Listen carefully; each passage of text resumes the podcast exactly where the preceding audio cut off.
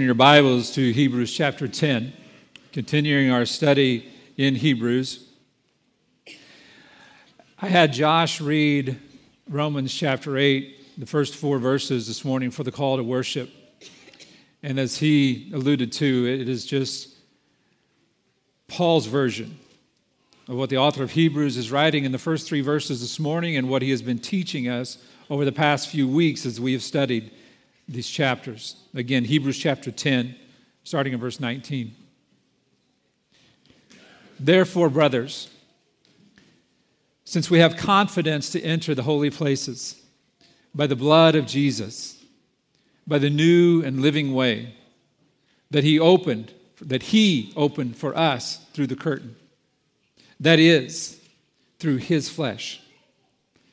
And since we have a great priest over the house of God, let us draw near with a true heart, in full assurance of faith, with our hearts sprinkled clean from an evil conscience, and our bodies washed with pure water.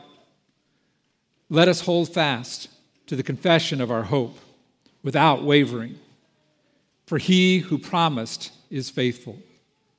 And let us consider how to stir up one another to love and good works, not neglecting to meet together, as is the habit of some, but encouraging one another, and all the more as you see the day drawing near.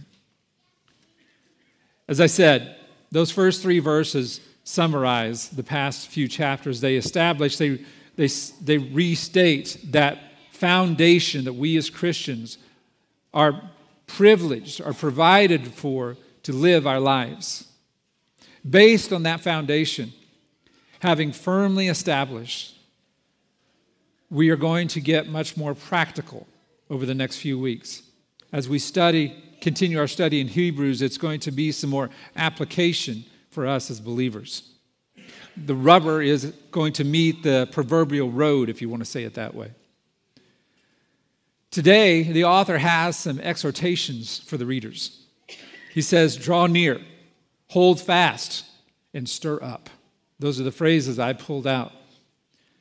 Stir up is what prompted me to give it the title of The Recipe for Life. Just envision these exhortations that he gives us to work together to bring us to the goal, the goal of eternity with him. I believe that focusing on these three exhortations has the potential to bring us great peace, even in the midst of our trials, wherever they are. Let's pray. Father, thank you for this truth. Thank you for these exhortations. May your Spirit guide us as we study them, as we learn and we desire to grow in them, Father. In Jesus' name, amen. Verse 22, the author says, Let us draw near. Well, draw near to who? Who's he speaking of? The NIV finishes the thought it says, Let us draw near to God. Remember, until the new covenant, the human priests were the mediators between mankind and God. But Christ, the great high priest, made a way for us to draw near to God ourselves.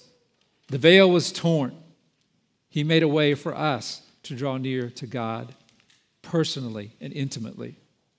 James chapter 4, verse 8, James gives us, gives us the promise, the truth. Draw near to God, and he will draw near to you. The author of Hebrews goes on to explain why we can draw near to God. We can do it because we have a true heart, not because of anything that we have done but because of everything that Christ has done. Our hearts are sprinkled clean from an evil conscience prior to the new covenant. The blood of bulls and goats was spilled on the altars we talked about last week, over and over, repeatedly. Their hearts repeatedly were reminded, reminded of their evil conscience. But at the cross, Christ's blood was sprinkled directly on our hearts. The blood of bulls and goats reminded mankind of our sin. Christ's blood sprinkled our hearts clean from an evil conscience once and for all. The second reason that the author gives us that we can draw near to God is that we have full assurance of faith. We can be confident. Why? Because our bodies are washed with pure water. Now, there is some debate over this phrase among commentators, but I believe that this is an inference to water baptism. Water baptism, the act of water baptism, no matter the mode you choose, does not actually cleanse us. It has no physical effect. But it is a means for us to identify ourselves with the one who does. And let me add, it is a beautiful means. It is an extreme privilege to be identified with our Savior by stepping forward in faith and asking to be baptized by water in an external and outward demonstration of our faith in God. I encourage you that if you have the saving knowledge of Jesus Christ and you have not, that, not yet taken that step, I encourage you to seek it out, to at least ask questions, to study it in Scripture, and to understand the fullness and the beauty of participating in that sacrament. We can draw near to God because Christ's sacrifice cleanses us inside and out. Jeremiah chapter 3, verse 10. He says, Yet for all this, her treacherous sister Judah, speaking of the nation of Judah, did not return to me with her whole heart, but in pretense, declares the Lord. God doesn't want pretense, fakeness. He can see right through it. He wants genuineness. And He made a way for us to be genuine, pure, and holy before Him. So, how do we practically? God made the way. We are called to draw near to God. How do we practically draw near to God? Read and study His Word. Exercise the disciplines. Read and study His Holy Spirit inspired Word. Take it deep into our minds and our hearts. Pray regularly, fervently, humbly. Worship Him, both in our private closets, our private worship areas, and corporately as we did this morning. I continue to be blessed by the privilege of participating in that together as this congregation to lift our voices, to resonate in worship of our Creator. And finally, practically, finally, my points, and I'm sure there's other ways you can think of, but look for God in every circumstance of our days. Look for the fingerprints of God in our lives. That's how we draw near to God. Study Him, worship Him, pray to Him, look for Him. Verse 23 we have our second exhortation. Let us hold fast the confession of our hope without wavering. Again, why are we saying this morning? He will hold us fast. Yes, He will, because He has finished. It is complete, it is done. Christ paid the price. But yet we are called to hold fast, to hold on,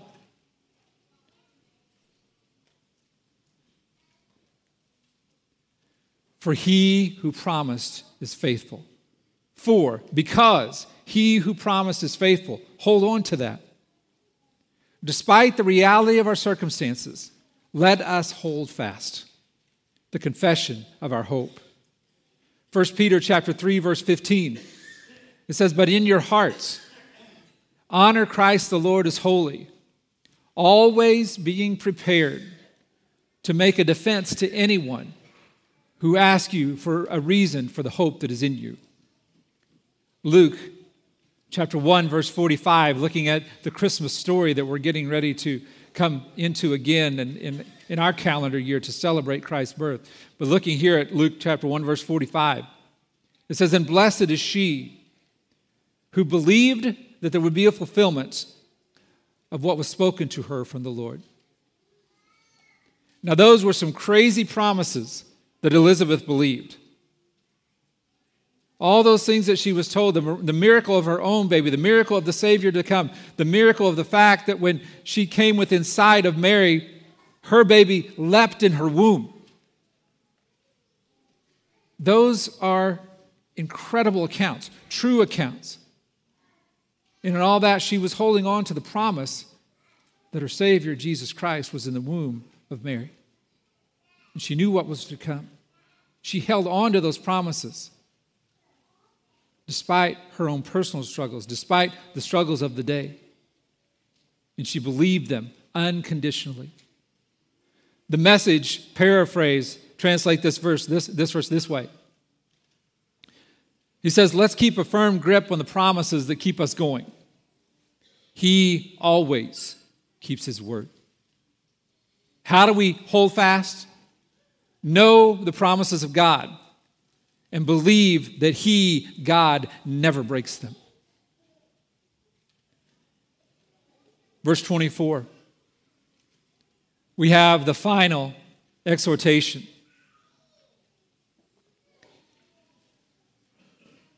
The author says, and let us consider how to stir up one another. To stir up. Christians are called to stir each other up. That's what the author is saying here. That is the purpose of relationships. Proverbs 27, verse 17 Iron sharpens iron, and one man sharpens another. But before we get to the stirring up, let's look a bit at the way that we are called to approach the stirring up. The text does not just say, let us stir up one another. It says, let us consider how to stir up one another. We know as human beings how to push each other's buttons. We know how to get each other riled up. Raising seven children, there have been a lot of buttons to push in our house. Nine total different personalities. There's a lot of buttons to push there. We know how to upset each other. In our sinfulness, sometimes we, and going outside my family now, I don't want to keep it that narrow, but we as believers, sometimes we do it on purpose.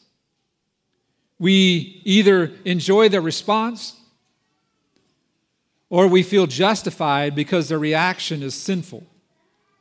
We say to ourselves, well, they need to learn. So I'm just doing my duty of pushing their button until they mature. It doesn't work that way. Colossians chapter 3, verse 21. I'm going to reference a couple verses here, and they are, they are speaking directly to fathers, but they apply to us as brothers and sisters in Christ. It says, Fathers, do not provoke your children, lest they become discouraged. Kevin paraphrased, don't push your children's buttons. Ephesians chapter 6, verse 4. Fathers, do not provoke your children to anger, but bring them up in the discipline and the instruction of the Lord. Fathers, don't push your children's buttons. Teach them. Bring them up, teaching them the character and the nature of God.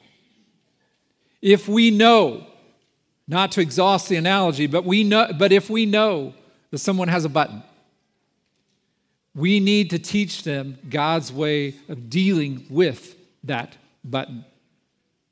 That teaching will be more effective when that button hasn't just been pushed, when the defenses aren't up, when we can, when we can go back and we can point them to God because what happens if we push their button and then we try to teach them, then it's not about God, it's about us.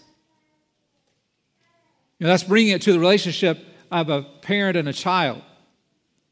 But as I said, the same truth applies between brothers and sisters in Christ. When we think that we can stir somebody up by irritating them, by triggering their response, and then we can teach them, that's going to make it about us and not about God. We often are tempted to stir up a brother or sister, to correct them because they've wronged us in some way. Philippians chapter 2, verse 4. He says, Let each of you look not only to his own interests, but also to the interests of others. We are not called to stir them up for our gain, not to get our way, not to get the respect that we think we deserve, not for retribution for what they've done to us. We are called to stir each other up for God's glory and the other person's good. So we're called to stir them up. But what are we stirring them up to? The author says to love and good works. This love is not an emotion, a rom- romantic or sensual love, a feeling. It's a choice to act regardless of our feelings, an unconditional, sacrificial love. The second is good works. Works done for the good of others. Not done for pats on the back, good job, way to go. No, that's not why we're called to do good works. But for the purpose of being the hands and the feet of Jesus. Matthew chapter 25, verse 40. Truly I say to you, as you did it to one of the least of these, my brothers, you did it to me. Those are the words of Jesus. That's the first part of the stirring up.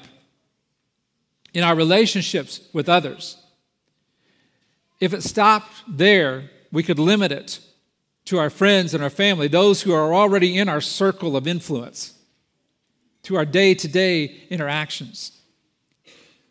But the author brings this principle of stirring up into the context of the church. The author says, not neglecting to meet together. Stir each other up, not neglecting to meet together, as is the habit of some. As Solomon said, there's nothing new under the sun. Like today, People back then were apparently avoiding public church activities. Now, I'm not going to quote a whole bunch of statistics this morning, but we all know that church participation has been declining in the U.S. and around the world. And we may be beginning to see it here in our own local community. For decades, this has been happening. But we all know that word we don't like to use COVID accelerated it. The things I'm going to say now, I want you all to hear. I want you to know that they come from my heart because I think it is important, it is crucial that we are part of a church body. But not only that we are part of a church body, that we, but that we engage in that church body.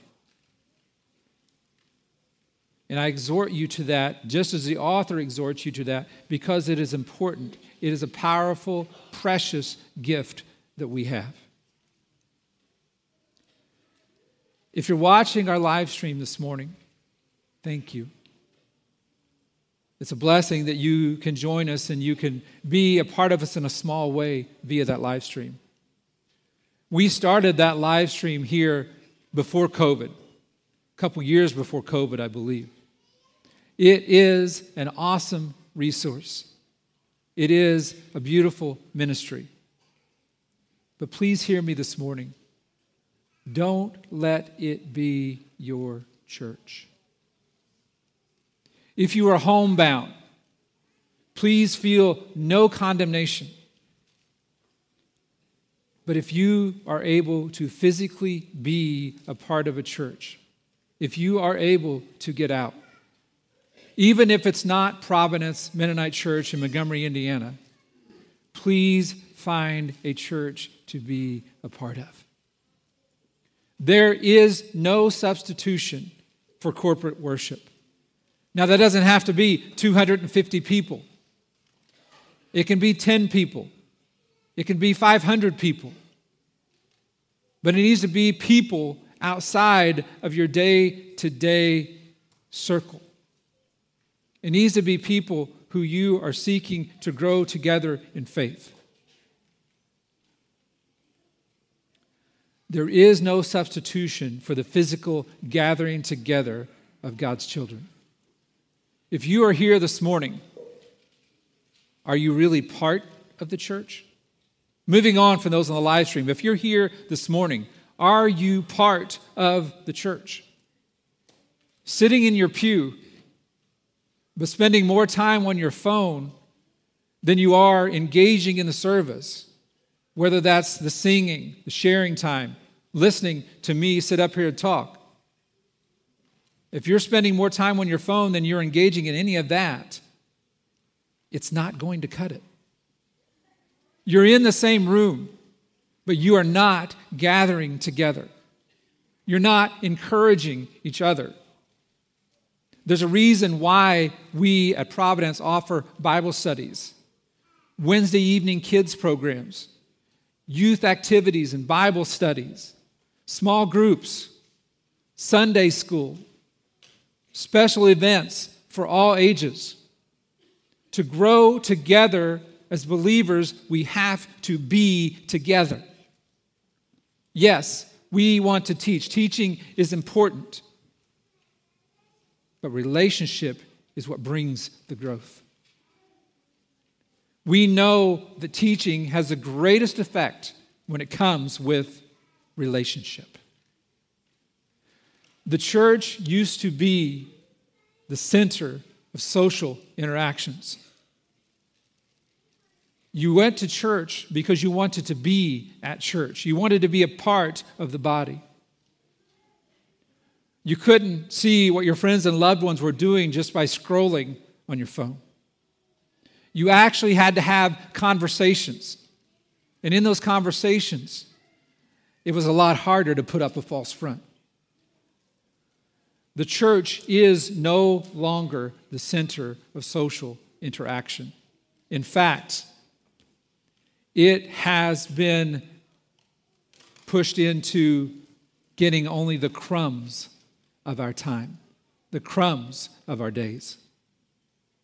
There are so many entertainment options, many teaching us things contrary, and our children, things that are contrary to the nature of God. We have so many hobbies. Our kids are in so many extracurricular activities. We have to work so many hours to pay for our entertainment, our hobbies, and our kids' extracurricular activities, among, among many other things that are pulling on our finances. But as a result, there are very few crumbs of time left for our church family. And our church family, sadly, in the greater church, isn't a family at all. It's just a place that we sometimes go on Sunday mornings when we have time and we're not too tired.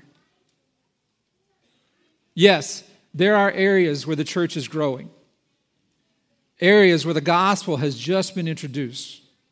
Those are encouraging, those are a blessing to hear about, to be a part of, to sponsor even. In many ways, this process is cyclical.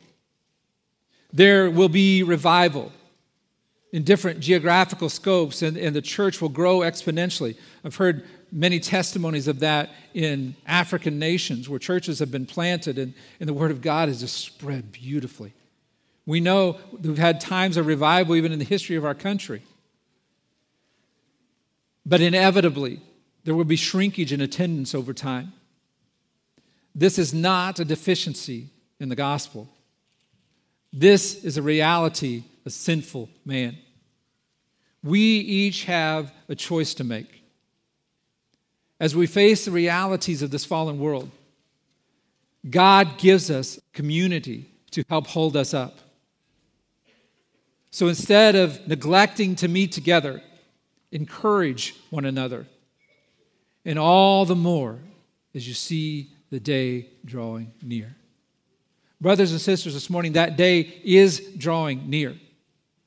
And there's coming a day, it's very possible. Again, we don't know the day or the hour, but it is possible that we will see a day as those of us within the ability to hear my voice this morning will realize the coming of Christ, will realize the end of this world.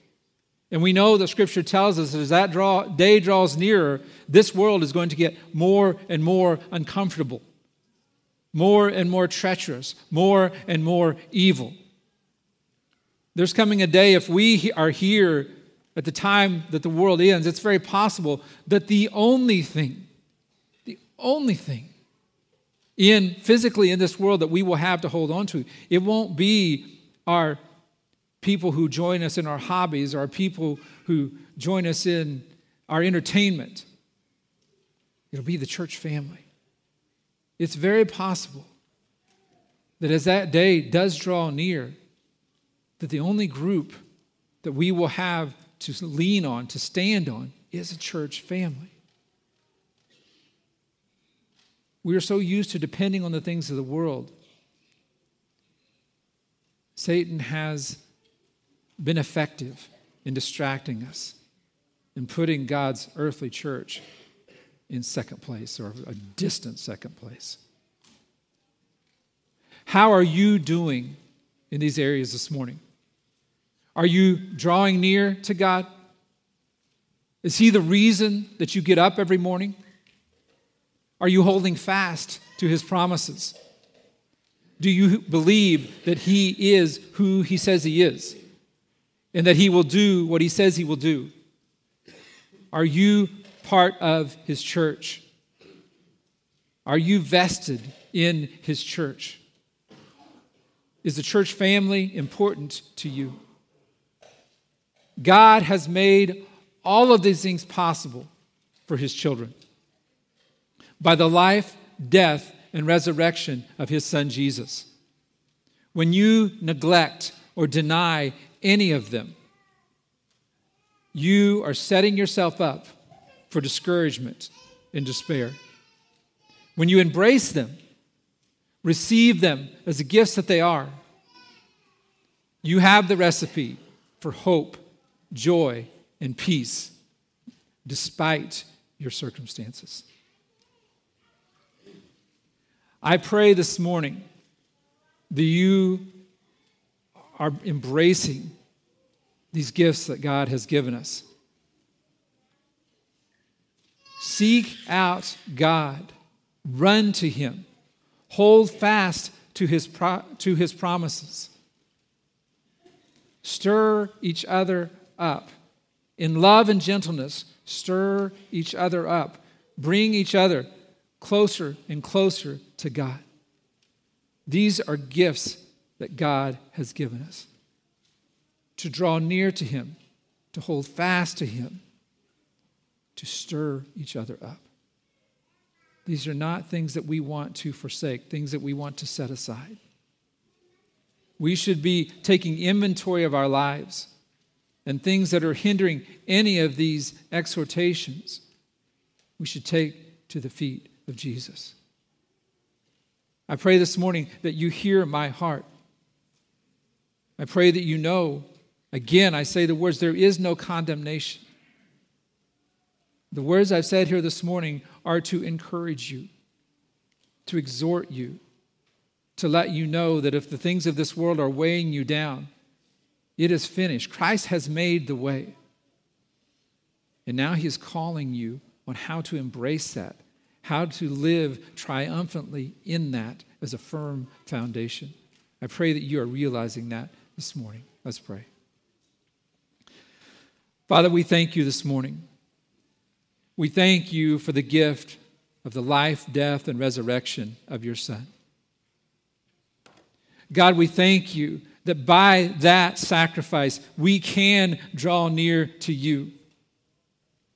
We don't have to go through some earthly mediator but we can draw near to you. We thank you, God, that despite our trials, despite our persecutors, despite our frustrations, despite our own flesh, we can hold fast to your promises. God, we thank you that you give us a church family, that you give us brothers and sisters in Christ to grow together, to exhort to, to growth themselves. God, may we walk in the reality of these truths based on the foundation of your Son. As we seek to grow in you, as we seek to live triumphantly, to be overcomers, Father. May we look to you constantly, Father. In Jesus' name we pray. Amen.